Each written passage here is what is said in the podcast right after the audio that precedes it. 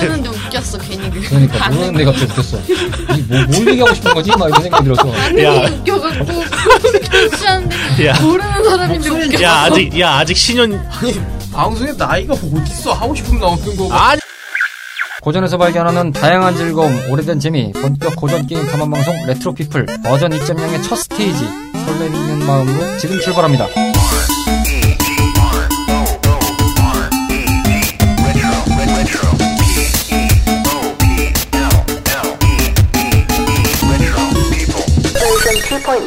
안녕하세요 코인입니다. 레트로 피플 버전 2.0에 오신 것을 환영합니다. 선행 체험판 이후에 여러분들께 일주일여 만에 인사드리는 레트로 피플입니다. 오늘은 새롭게 맞이할 모험의 여정의 시작인 만큼 저희들도 기대가 큰데요.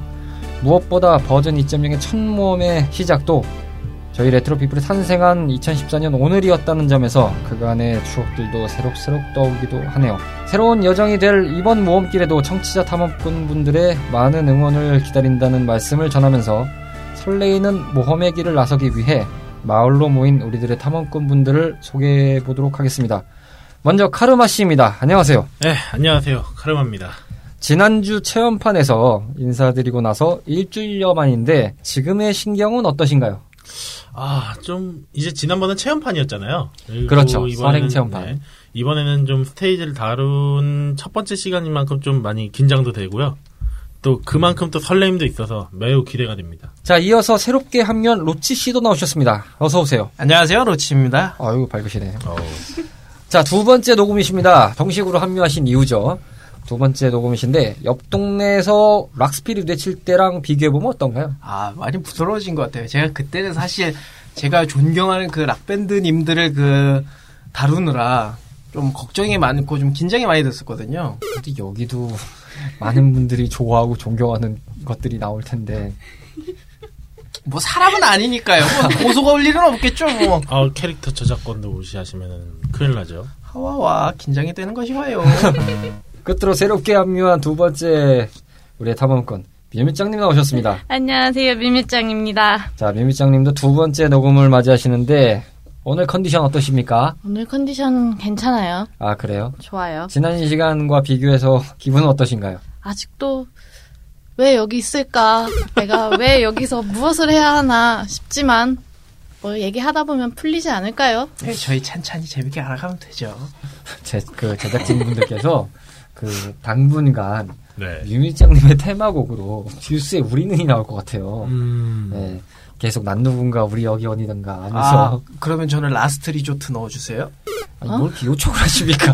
아, 이분은 요청을 자꾸 하시네요. 아이 선곡 좀 할 수 있지 그래요. 뭐 제작진이 알아서 해주시길 바라겠고요. 이렇게 신구가 모여서 4명의 탐험꾼 분들이 새롭게 떠날 모험의 길을 준비하고 있는 상황입니다. 정말 다양한 화학 반응을 기대해 보면서요. 어, 오늘 들어가기 앞서서 까먹으면 곤란한 광고 타임 오랜만에 여러분들께 소개해드리죠. 새롭게 합류하신 뮤미짱님의 낭낭한 목소리로 전달해드립니다. 와 채널 라디오 피플의 두 번째 채널이자 고전에서 발견하는 다양한 즐거움과 오래된 재미를 찾아가는 본격 고전 게임 탐험 방송. 레트로 피플은 애플 아이튠즈와 팟티, 팟빵과 같은 팟캐스트 앱을 통하여 청취를 하실 수 있고요. 공식 블로그 및 페이스북, 인스타그램, 카카오톡을 통해 발 빠르게 전해드리고 있습니다. 검색창에 채널 라디오 피플로 검색하시면 각 소셜 계정마다 찾아오실 수 있고요. 카카오톡 친구 추가를 해놓으시면 방송이 업로드 될 때마다 바로바로 안내해드리고 있으니까요. 많이 친구 추가해 주시길 부탁드려요. 청취자 탐험꾼들의 사연과 소감도 기다리고 있는데요. 파티 팟빵의 게시판을 통하여 남겨주시거나 이메일 joinchrp 골뱅이 gmail.com으로 보내주시면 방송을 통해 바로바로 소개해드릴 예정이니 많이 많이 보내주세요. 유미짱님의 낭낭한 목소리로 광고 타임을 들었습니다. 번외적인 얘기지만 저희가 아직 기획 단계라고 하더라고요. 새로운 제작진께서. 그 향후에 영상을 통해서도 인사드릴 수 있도록 준비하고 있다고 하니까요. 많이들 들어주시고 많이 들어주실수록 그 프로젝트가 더 빨리 다가오겠죠. 아무튼 응원해 주시면 감사하겠습니다. 그 청취해 주시는 탐험꾼분들이 많아지면 라이브 방송도 고려할 것이라고 하던데 그쵸, 예, 맞습니다. 저, 저도 어. 그거 얘기를 듣긴 들었는데, 이것도 아직은 좀 먼 얘기겠죠. 먼 얘기긴 합니다만, 개인적으로는 이제 영상이나 이런 걸로 인사드릴 수 있는 시간이 마찬가지로 많은 분들이 듣고, 예, 저희 레트로피플 많이 많이 알려주시면, 어, 그날이 빨리 오겠죠. 저도 그날이 빨리 왔으면 좋겠습니다. 그럼 전 가면 쓰고 해도 되죠? 네. 네, 편하신 대로 하시면 네. 됩니다. 예. 어쨌든 그 로치 씨는 개인적으로 말씀을 드리자면 그 본인의 얼굴을 극도로 드러내기 싫어하시는 캐릭터시기 때문에 뭐 극도까지는 아닌데요. 네 네. 그게 캐릭터성이 좋아서. 그렇습니다. 네. 아주 뚜렷한 캐릭터성을 자랑하고 계신 분이죠. 네. 자, 그럼 본격적인 모험에 앞서서 오늘 만나볼 새 코너, 어, 레트로피플 버전 2.0에서 여러 가지 새 코너가 있다고 어, 지난 이제 선행 체험판에서 말씀드렸는데, 자, 오늘 만나볼 새 코너, RT 사냥입니다. 바로 RT 사냥으로 이어지겠습니다.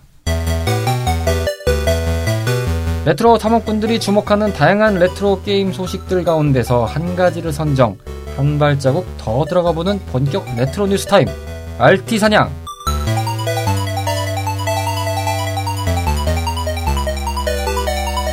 본격 탐험에 앞서 워밍업이 필요한 탐험꾼들과 함께 이야기해보는 시간, RT 사냥입니다.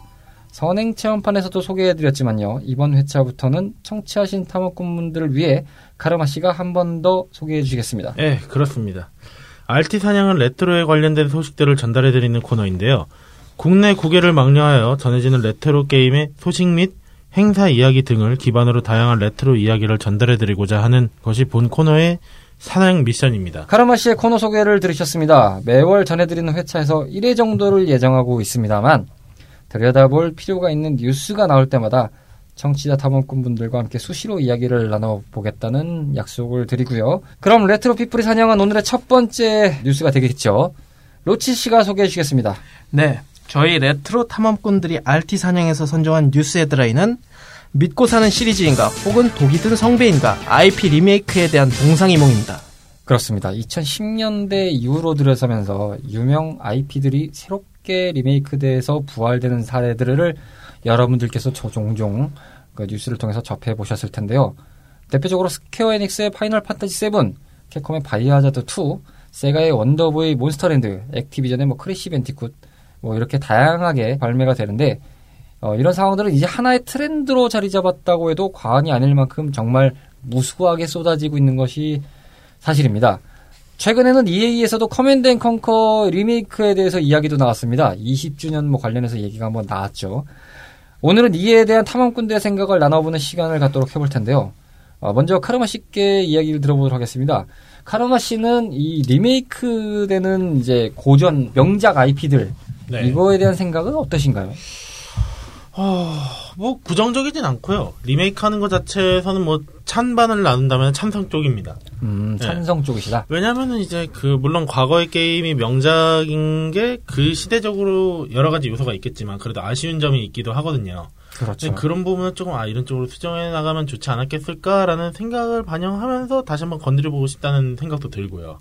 아, 그때 당시에 하지 못했던 부분을 좀 더 확장해서 즐길 수 있게 해주는 부분이 있으니까. 네 그리고 또 뭔가 뭐 저희도 녹음하다 보면은 아 전회차 좀 이렇게 했으면 좋았겠다라는 생각도 종종 하잖아요. 아, 그렇죠. 게임 만드시는 분들도 마찬가지라고 생각이 들고요. 아, 그럴 수도 있죠. 네. 만들어 놓고 나서 이제 봤을 때, 아, 요때 이걸 넣을 걸. 뭐 이런 생각이 들 수 있다는 걸. 근데 뭐 다양한 창작 활동에서 아마 그럴 거라고 생각이 음. 드네요. 자, 그럼 이어서 로치 씨는 이런 상황에 대해서 어떻게 생각하시나요? 저는 좀 반반이에요. 음, 반반. 좀 캡콤처럼 이렇게 잘 살리는 데가 있는 반면 EA처럼 아예 부관 참시가 되는 것도 있거든요. 어, 그렇죠. 국내 이제 모바일 쪽에서 얘기하자면은 요구르팅이라고 아세요? 아, 네, 요구르팅 합니다. 그게 모바일이 있다 없어졌어요. 아, 그렇죠. 그냥 부관 참시로 끝났거든요. 되게 짤막하게 등장했었죠. 예.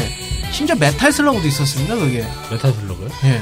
아, 국내에서 서비스했던 메탈 슬러그가 있었을 거예요. 그 SNK에서 요즘에 나온 디펜스 뭐 이런 작품 말고. 예. 아, 아, 있긴 있었던? 걸로 기억해요. 예. 오. 근데 진짜 SNK는 한 해가 가면 갈수록 IP 잡아먹는 것밖에 안 드는 생각이 드네요. 여담입니다만 지금 저희가 아까 엉- 그 예제로 언급해드린 뭐 스퀘어 에닉스의 파이널 판타지 7 리메이크 같은 경우는 엄청나게 뭐 발표를 하고 난 다음에 뭐 이제서야 제작에 들어가고 있는 상황이라더니 뭐 그렇죠. 데모 영상을 몇 개 공개했지만 이게 또완그 이제 막 걸음마 단계 제작 단계라도 막 이렇게 얘기를 하는 거에서 뭐 유저들은 배신당했다 뭐 이런 소리를 하는 분들도 계시고 근데 요즘 이제 문화 전체에서 어떻게 보면은 좀 리메이크, 리마스터, 리테이크 뭐 이런 것들이 주로 유행을 하고 있거든요. 많죠 생각보다. 예. 음악 쪽에서도 많고 뭐 영화 쪽에서도 뭐 리부트, 뭐 특히 뭐 마블 유니버스라든지 아니면 DC 뭐 그 외에도 주라기 공원 시리즈 뭐 이런 것들 많잖아요. 뮤뮤짱님은 이런 상황을 어떻게 생각하시나요? 저는 이거 들었을 때 처음 들었던 생각이 리메이크를 해서 나오면 내용이 앞에 나왔던 게임하고 똑같은 내용으로 들어가는 거예요? 기본적으로는 그 게임 원작 게임에 담고 있던 내용은 다 담아줘야 되겠죠. 어쨌든 그렇죠. 원본이 있으니까. 근데 거기서 이제 그 내용에서 뭔가 표현을 못했다든지 음. 아니면 이제 부가적으로 조금 뭐 그렇게 중요하지 않은 부분 좀 덜어내든지 하는데 어쨌든 그 원형의 틀은 무조건 살려주는 게 스토리 라인은 음. 똑같 다라는 그런 거죠. 그 결국에는. 굳이 쉽게 비교하면 눈의 꽃 박효신 씨가 리메이크했다고 멜로디 바꾸진 않았잖아요. 아 그런 느낌. 만약에 그런 느낌이라고 하면은 뭐 예를 들어서 그래픽이 더 좋아졌다라던가 그런 식으로 했다고 하면은 괜찮겠지만은 굳이 있는 거를 다시 해서 만들어야 된다라는 필요가 있을까라는 느낌도 살짝은 있어요. 어 그러면 뮤뮤짱님께서는 생각보다 리메이크에 대한 생각은 좀 별로다. 라는 쪽에 가까울 수 있겠네요. 그렇죠. 스퀘어 에닉스 지금 파판 세븐 얘기했지만은 그 전에 뭐 성검전설이라든지 이런 네. 것들 보면은 뭐 엄청나게 욕을 먹었어요. 뭐 원작 훼손이라는 소리까지 나오면서 뭐 원작에 없던 버그까지 만들어내는 리메이크가 어딨냐. 버그를 만들었다. 그렇죠. 왜냐하면 새롭게 만들면서 이제 그 엔진이라는 게 개량이 됐는데 거기서 또 발생하는 버그가 생기고 막 그러다 보니까 막 지금 떠오르는 거는 사실 요거 하나였는데 아마 이외에도 좀 많은 것들이 있었을 거예요. 네, 그렇죠. 저희가 지금 떠오르지 않는 것들이 좀 있긴 합니다만 카르마 씨는 뭐 이거는 사적인 어떻게 저희들의 사적인 생각일 수 있, 있습니다만 해보신 게임 중에서 네. 이게 리메이크가 돼서 다시 나왔으면 좋겠다라는 게임이 있으셨나요? 근데 저도 아까 이게 좀 저도 모순된 제가 모순되는 거긴 한데 아, 모순되는 거긴 한데요. 네. 그 그분들이 리메이크 하시는 거에 대해서는 찬성이기는 해요. 음. 솔직히 아까도 말씀드렸다시피 자기가 만들었던 그 창조물에 대해서 또 다시 제대로 손봐서 더 좋은 결과물을 내놓고 싶은 거는 이해가 되는데 저도 솔직히 말하면은 그렇게까지 리메이크를 그렇다고 막 해라라고 하고 싶진 않거든요. 대표적인 경우로 뭐 스타크래프트 1을 제가 리메이크 되자마자 한번 해봤었는데 그쵸 리마스터라는 버전으로 나왔죠. 예, 뭐 많은 분 이제 그쪽에서 많이 하는 얘기가 유닛들이 좀 더 선명해졌다. 뭐 좀 다양한 그래픽이나 좀 화면을 좀 크게 볼 수 있다 그런 식으로 얘기는 하시더라고요. 근데 정작 플레이를 해본 입장에서는 옛날에 그 느꼈던 시즈 탱크의 그 투박한 모습이라든지 다크 뭐 아콘의 좀 그런 모습이라든지 좀 뭔가 좀 이질감이 살짝 느껴지긴 했어요. 왜냐면 그 네. 약간 그때 당시 스펙상 한계점으로 찍었던 그래픽이 갑자기 막 고화질화돼서 그렇죠. 사실 이거는 이제 말씀하신 건 리마스터라는 개념에 가깝습니다. 뭐 원본이 이제 그대로 거기서 좀 말 그대로 이제 디자인이 추가되거나 뭐 이런 건 아니잖아요. 그 틀은 그대로인데 거기서 이제 업스케일 됐다고 하죠. 흔히 말해서 좀 고해상도가 돼서 나온 사례라고 볼 수 있는데 근데 뭐 굳이 비슷한 예를 들자면 뭐 옛날에 흑백 사진들 있잖아요. 그렇죠. 그게 의외로 되게 어두운 배경을 흑백 사진을 찍으면 되게 무서워 보이거든요. 근데 요즘 화질로 거길 다시 찍잖아요. 그럼 생각보다 별로 그냥 별 느낌 없어요. 음, 약간 그런 느낌이거든요. 이게 더 선명해지니까 너무 잘 보이는 거예요. 좀 우리가 좀 무서운 요소로서 뭐 좀 더 궁금한 요소로서 남겨뒀던 게 이젠 뭐 잘 보이는 거죠.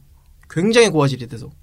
뭔가 상상의 틈을 주지 않는다. 이렇게 좀 이해해도 될까요? 그래도 되죠.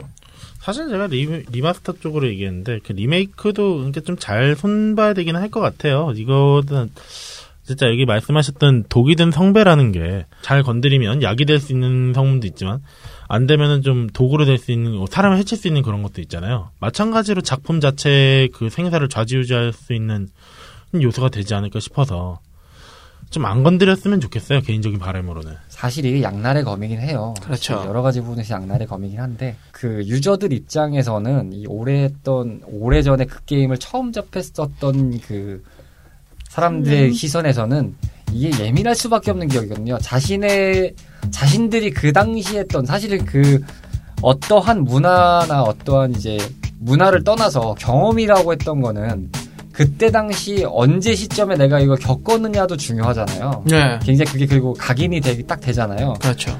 근데 이제 그때 당시 했던 그러면서 내가 정말 추억으로 담고 있던 그 모습이 갑자기 이제 새롭게 나와서 기쁘긴 한데 막상 그게 망가진 모습을 보면 되게 좀 슬퍼지고 좀 화도 나잖아요, 막말로. 그렇죠. 내, 추- 좀 심한 말로 하면 내 추억이 좀 부정당하는 느낌이랄까? 네.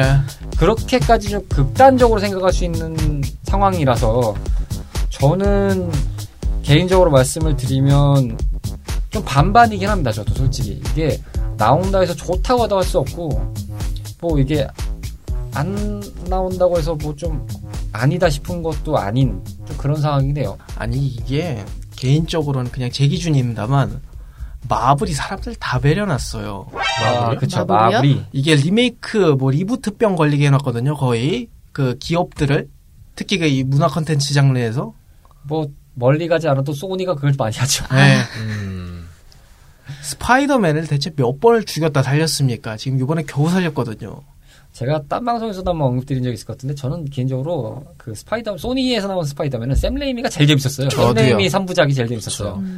그 마블사에서 나왔던 재미는 그냥 마블 영화 보는 것 같았어요. 요 근래 저희가 방송이 그 휴식기에 들어갔을 때 나왔던 얘기 중에 아주 재밌던 이슈 중에 하나가 그 스위치로 랑그리사 리메이크가 발매가 되는데 아, 그 캐릭터 일러스트가 되게 독보적인 일러스트예요. 정말 쉽게 말씀을 드리면 그 80년대에서 90년대 초반에 볼 수 있었던 일본의 그 선굵은 그 일러스트 스타일들이에요. 그 미형적인 느낌을 좀 보여주는 예. 뭐 그런 느낌의 일러스트인데 요즘 일러스트 스타일로 좀 이렇게 일신돼서 나온 거죠. 바뀐 거예요. 그렇죠, 바뀌었죠. 리메이크니까. 그래서 기존의 유저, 이제 유저층이 굉장히 반발을 하고 나왔는데, 어, 정말 예상치도 못하게 메이커에서 이렇게 공표를 합니다. 초회 한정판으로만 지급을 하겠다. 노린 거 아니에요? 그 정도면? 그러니까 이게 지금 모르시는 분들도 이렇게 나와버리는 거예요. 이건 뭐 새로운 장사법이냐? 뭐 이러면서. 노린 건데 이거는. 그러니까 그게 원래 있던 일러스트 스타일을 리메이크인데 안 넣어줄 이유가 없지 않냐라고 물어볼 수밖에 없는데 그걸 팔겠다고 하니까 야 DLC 장사를 저렇게도 하는구나라고 정말 혀끝을 차면서 많은 분들이 정말 개탄을 하셨던 그러니까 만약 반대의 경우는 좀 있었을 것 같아요. 기존에 있던 일러스트를 주고 새로운 일러스트를 오히려 사라 그랬으면 좀 이해는 좀 됐을 텐데. 저도 그거는 좀 예, 생각합니다. 보통 이제 그러니까 기존에 있던 거를 줬으면은 불만이 없는데 참그 새로운 거 한다고 이런 식의 진짜 장사법이라고밖에 떠오르지가 않아요. 이건 그러니까 저는 네. 처음에 이 뉴스를 보고 굉장히 야 저거 신박한 장사법이다. 그렇죠. 그렇죠. 어떻게 DLC를 저렇게 팔아먹을 생각을 했지? 이 생각이 들 정도로 야, 이거 저기 계신 503호분 참 좋아하실 창조 경제 같네요. 아주. 아, 와. 야. 와. 그렇죠. 예. 어쨌든 근데 저희는 온 가족이 듣는 방송입니다. 여러분들 오해하지 마셨으면 좋겠습니다. 글쎄요, 제가 바라는 기준에서 말한다면 일단 기승전결이 명확해야 돼요. 아, 기승전결이 명확해야 된다. 예, 일단 메인 스토리가 명확 안 하면요. 개인적으로는 좀 그냥 재미없는 오픈월드 게임이 가- 될 가능성이 매우 높죠. 특히 요즘 기준이면은. 그렇죠. 일단 뭐 횡스크롤 게임은 더 말할 것도 없고요. 그러니까 이걸 빼먹고 하잖아요. 그러면 그냥 안 하는 이만 못하게 되거든요. 그리고 돈 작작 밝히고요. 아, 화끈한 답변 감사합니다. 저도 사실 저거에 좀 공감하는 편인데. 기존에 못 해봤던 사람들이 해보고 싶어서 사는 경우도 되게 많잖아요. 리메이크나 다시 그렇죠. 나오는 그렇죠. 경우에. 사- 그런 유저들 입장에서 생각을 해보면 저 같은 경우에도 어렸을 때는 그런 게임 같은 경우에는 전혀 손을 못 대보는 약간 로치 씨랑 좀 비슷한 상황도 좀 있었던 거라서 어. 그런 입장에서 생각을 해보면 그냥 원래 그때 그거를 지금 돌릴 수 있을 정도로만 내줘도 좋을 것 같아요. 더 아. 그 이상 뭐 잘라먹든 뭐 다른 거를 열든 그런 거는 없이. 간단하게 얘기하면요. 만약에 진짜 리메이크를 한다 그러면은 원작 회수는 안 해주고 그냥 새롭게 열어줬으면 좋겠어요. 아. 오히려 그냥 기존에 있는 스토리를 산으로 가게 하지 말고 네. 그냥 이제 뭐 평행 아, 뭐 평행 우주 같이 그런 식으로 좀 해서 이좀 새로운 버전이에요라는 식으로 그렇게 독립적으로 할 수 있게끔 근데 이게 리메이크 같은 게 슬프게도 좀 기존에 있던 것에 기대어가는 게 어느 정도 있기 때문에 네. 그렇죠. 예 버릴 수는 없거든요. 슬프게도. 음, 아니 뭐 그 부분은 일정 동의하는데요. 근데 이제 딱 아까 말씀하셨지만 소니의 그 스파이더맨이 좀 적절한 예시가 될 것 같아요. 아 되게 그좀 짧게 얘기하면 스파이더맨이 원래 이제 웹슈터로 검지를 쏘는 거에서 손목에서 나오는 걸로 됐었잖아요. 예. 근데 이제 그게 2에서 좀 잘 반영, 좀 그 힘을 잃는 과정에서 잘 반영을 했기 때문에, 아, 이제 원작 팬들이 그걸 좀, 뭐, 간이 감싸준 것도 좀 있었거든요. 그러니까 그렇죠. 뭐 연출이나 그런 것도 잘했으니까, 그런 거 마냥 리메이크를 해서 좀 바꿀 거면, 그런 식으로 좀 잘 바꿨으면 좋겠고, 예. 못하겠으면 그냥 그대로 좀 끌고 가라. 더 이상 뭐 또 건들지 말고. 그냥 리마스터 네. 수준으로 뭐 네. 하지 말고. 그러니까 리메이크 자신 있으면 리메이크 하고 안 되면 리마스터만 하라 그런 얘기입니다. 세 가지 틀에서 좀 생각을 해볼 수 있는데 원판의 틀은 유지를 해주고 서브나 추가 요소는 거슬리지 않을 정도로만 그리고 그래픽과 사운드는 원판을 최대한 살리는 방향으로만 해줬으면 좋겠습니다. 음. 딱그 정도만 해줬으면 좋겠습니다. 리메이크든 리마스터. 리마스터 사실 원판을 그대로 뭔가 좀 그 요즘 시대에 맞게 좀 보정을 해서 다시 내, 그대로 내보낸다는 개념이 리메이크는 말 그대로 다시 만든다는 논리잖아요. 원판에 있던 거 말고도 막 사이드나 추가적인 걸 너무 끼워넣고 거기에 뭐 그래픽적인 걸 업그레이드 너무 심하게 하고 거기에 뭐 사운드도 뭐 새롭게 요즘 시대에 맞게 뭐좀 바꾸고 막 이런 게 그게 오히려 더 훼손하는 느낌이 좀 들거든요. 그래서 기본 틀은 무조건 원판을 유지하는데 거기서 이제 새롭게 보정하거나 뭔가 추가적으로 갈 거는 좀 거슬리지만 않았으면 좋겠어요. 그렇죠. 너무 욕심을 좀 안 부렸으면 좋겠다?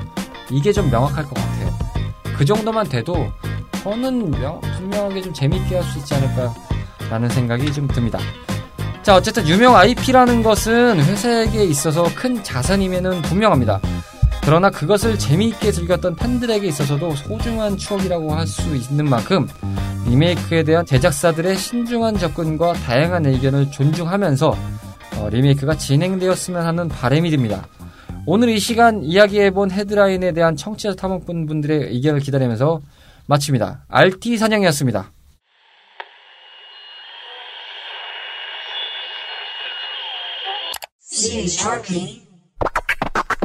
새롭게 인사드리는 레트로피플 버전 2.0입니다. 이제 대망의 첫 모험이자 38번째로 맞이하는 스테이지인데요.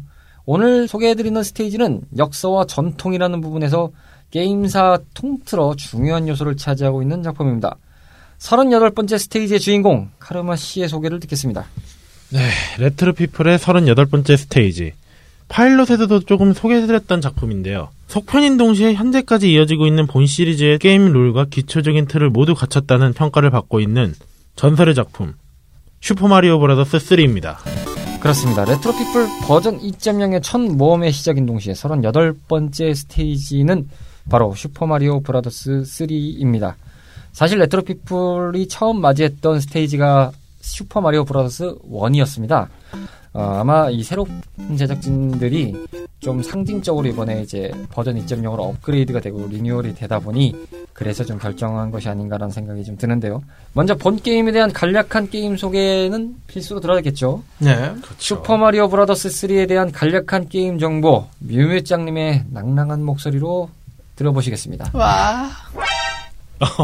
부담을 주고 그러세요. 이렇게 왜 그래요? 아, 기대되잖아요. 네. 오늘 모험해 볼 스테이지 슈퍼마리오 브라더스 3, 줄여서 슈퍼마리오 3는 일본 발매 기준인 1988년 10월 23일 반갑다 친구야입니다. 어 반갑다 어, 친구야. 어, 88년이면 팔팔올림픽 할 때 아닌가요? 호돌이도 제 친구예요. 와우. 최초로 나이를 공개하신 멤버가 등장했습니다. 어, 이렇게 아까 간접적으로 언급한 사람은 있었는데 이렇게 딱 직접적으로 하시면 처음이죠. 아니, 뭐. 저도 공개했을걸요? 그래요? 예. 옆 동네에서요? 아니요, 여기서요. 하이테크 처음 나올 때? 아 그래요? 아 진짜? 근데 그냥 처음 나, 아, 대충 얼추, 아, 하셨던 기억은 나네요. 근데 기억이 안 나긴 한다. 미안합니다. 이게 너무 오래돼가지고. 네. 일본 닌텐도사에서 제작 발매한 액션 어드벤처 게임입니다. 실제 제작은 현재 닌텐도 정보개발본부의 전신인 닌텐도 개발 제4부에서 제작이 되었고요. 여기에는 게임 크리에이터 인물 중 손에 꼽히는 미야모토 시게루 씨가 제작, 지휘하는 것으로 유명하기도 합니다. 그 유명한 밥상 뒤집기의 달인이시죠? 아, 이분. 네. 왜 근데 밥상을 뒤집어요, 그분은? 그분은 그거에 대해서 잠시 후에 말씀드리겠습니다. 아, 그, 네. 기대해봐야겠네요. 네, 마저 소개해 주시죠. 전작과 달리 월드라는 구성과 맵 시스템을 처음으로 도입한 제품, 제, 에잉? 제품이요? 제품. 아 뭐, 제품이요? 제품 맞죠? 예. 처음 도입한 작품이며 여기에 각 월드마다 컨셉과 보스, 적들이 추가되었으며 테마적인 관점에서도 확실히 버전업이 되었다고 보여질 만큼 다양한 개- 발전이 있었던 작품입니다. 동시에 기존 시리즈에서 가지고 있던 요소들을 적절한 배치도 보여주었기에 기존 유저층과 신규 유저층 모두 만족시킬 만한 작품이 되었습니다. 이러한 변화와 발전이 결실을 맺은 작품이라 그런지 현재까지도 판매량도 엄청난 작품인데요. 일본 판매량만 384만 장, 와우. 전 세계 판매량은 이것을, 이것의 5배가 달하는 1728만 장. 그럼 한 사람당 하나씩 다 있는 거예요? 거진 얼추 이게 그쵸 멀티 기종이 아니니까 웬만한 사람 다 샀다고 봐야 되겠죠. 서울에는 그냥 한, 한 가구에 한 개씩 있다고 봐요. 어마하다. 아, 한 그냥 한 사람 나가는죠?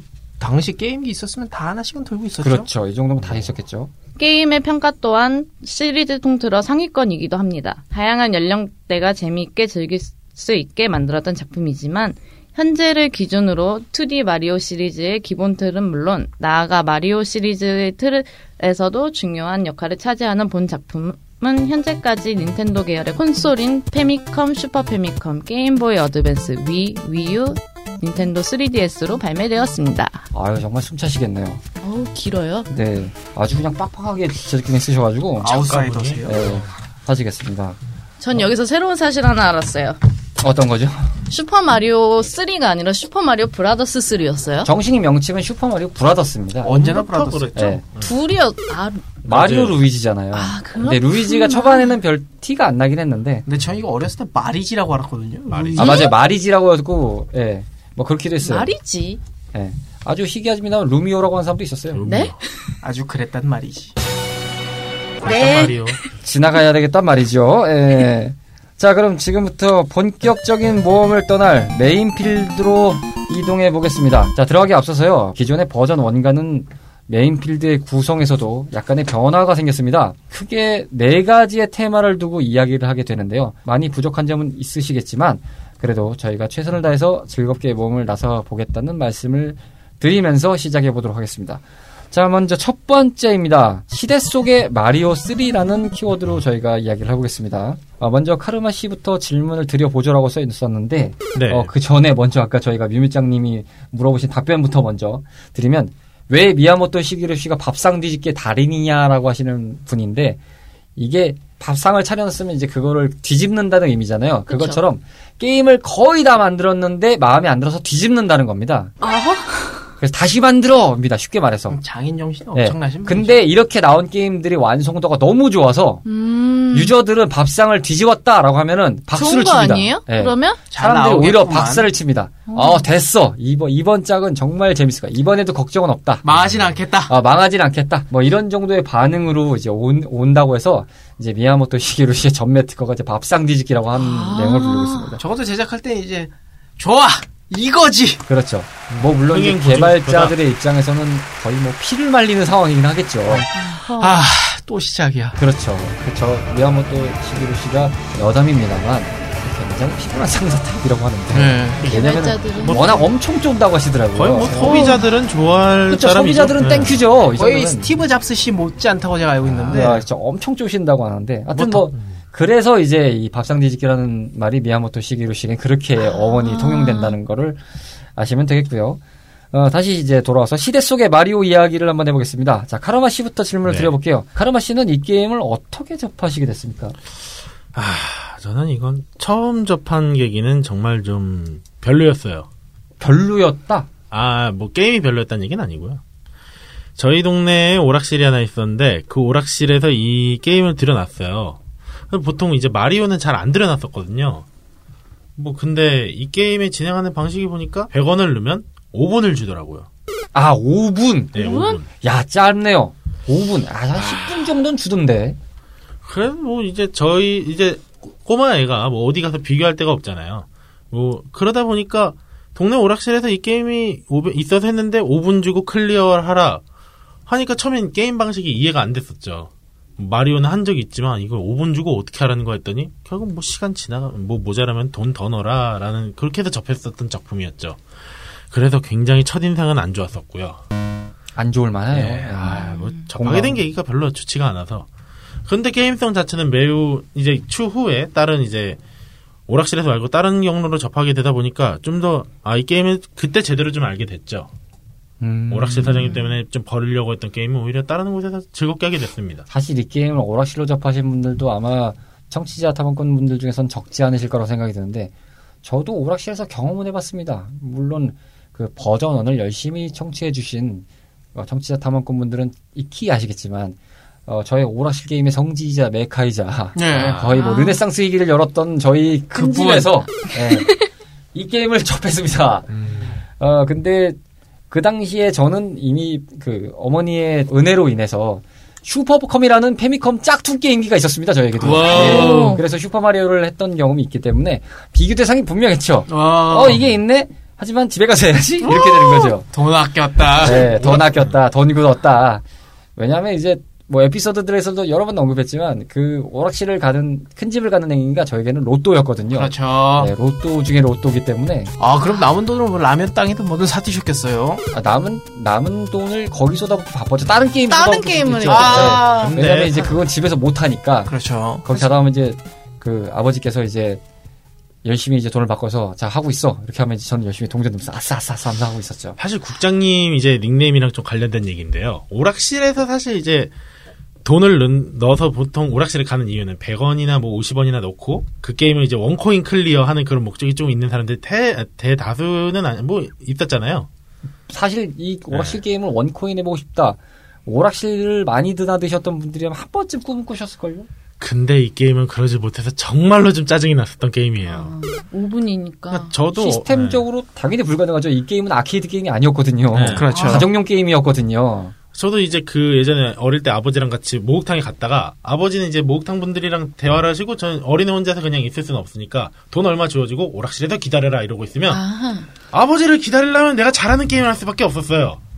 one coin clear 가능하든지 오래 갈 수 있는 게임인데 근데 이 게임은 진짜 할 수가 없었어요. 그런 쪽으로 접하게 되면.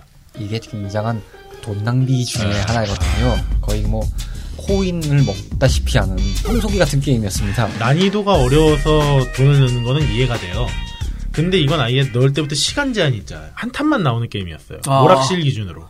여러 가지로 참 이게 참 빠듯한 게임이었다는 생각이 드는데 이야기를 이어서 로치 씨는 이 게임을 어떻게 접하셨습니까?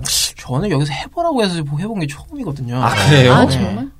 그래서 사실 시대 속에 하면은 저는 제가 하고 싶은 얘기는 그거였거든요. 지금 80년대부터 일본이 이걸 유지하고 있는 컨텐츠가 몇 개나 되나거든요. 근데 제 기억상 사실 지금도 언급이 되고 회자가 되는 거는 제 기억대로만 얘기하겠습니다. 마리오, 7인의 사무라이, 아키라 이 정도거든요. 아니면 뭐 샤잔 올스타즈, 라우디니스 뭐 이 정도? 사실 그래서 미국이랑 비교를 안 해볼 수가 없는데요. 미국 게임은 그냥 얘기 안 하겠습니다. 거의 이때는 완전 사장의 끝이었으니까요. 그렇죠. 그래서 과연 우리가 기억하고 있는 80년대 아이콘이 뭐였냐? 일본은 거의 게임의 아이콘 하면 거의 마리오 하나로 먹고 살고 왔거든요.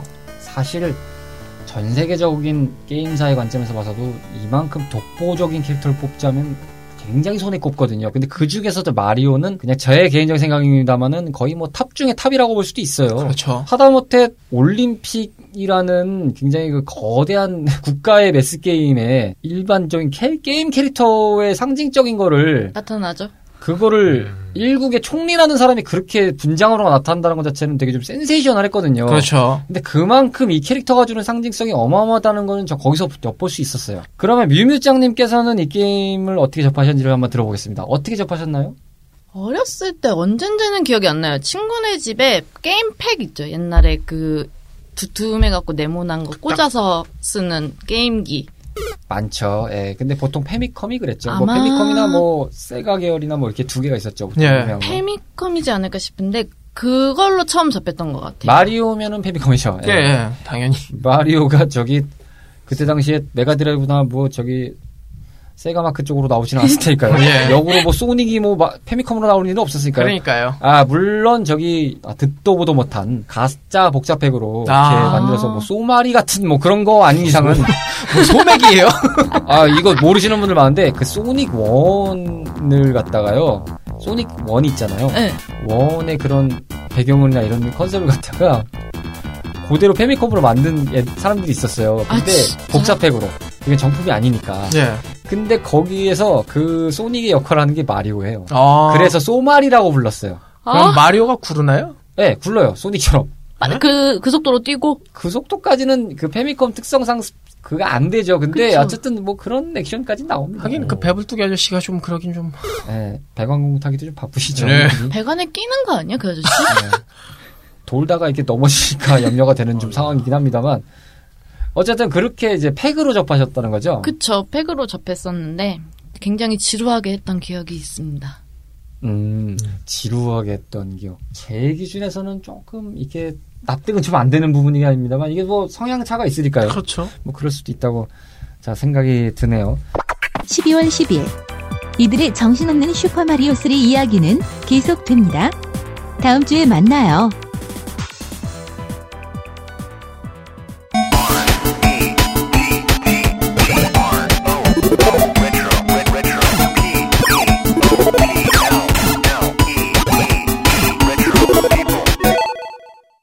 듣는 평범한 재미. 채널 라디오 피플의 네 가지 즐거움을 소개합니다. 채널 1. 채널의 뿌리이자 날 것 그대로를 지향하는 이빨들의 무한 노가리 타임. 뒷땅과 피플. 채널 2. 고전 게임에서 찾아가는 다양한 즐거움. 오래된 재미. 레트로 피플. 채널 3. 인생을 배우는 사람들. 오늘도 희노애락을 담아가는 배우들의 아지트. 배우 살롱. 채널 4. 평범한 골방 rock kid들의 이야기하는 rock spirit 충만한 본격 rock talk 라디오. 락터 피플. 평범하지만 소소한 재미를 담아냅니다. 채널 라디오 피플의 네 가지 즐거움을 언제, 어디서나 만나보세요. 포털 검색창 또는 페이스북, 인스타그램에서 채널 라디오 피플을 찾아주세요. 여러분들의 관심을 갈구하는 채널 라디오 피플.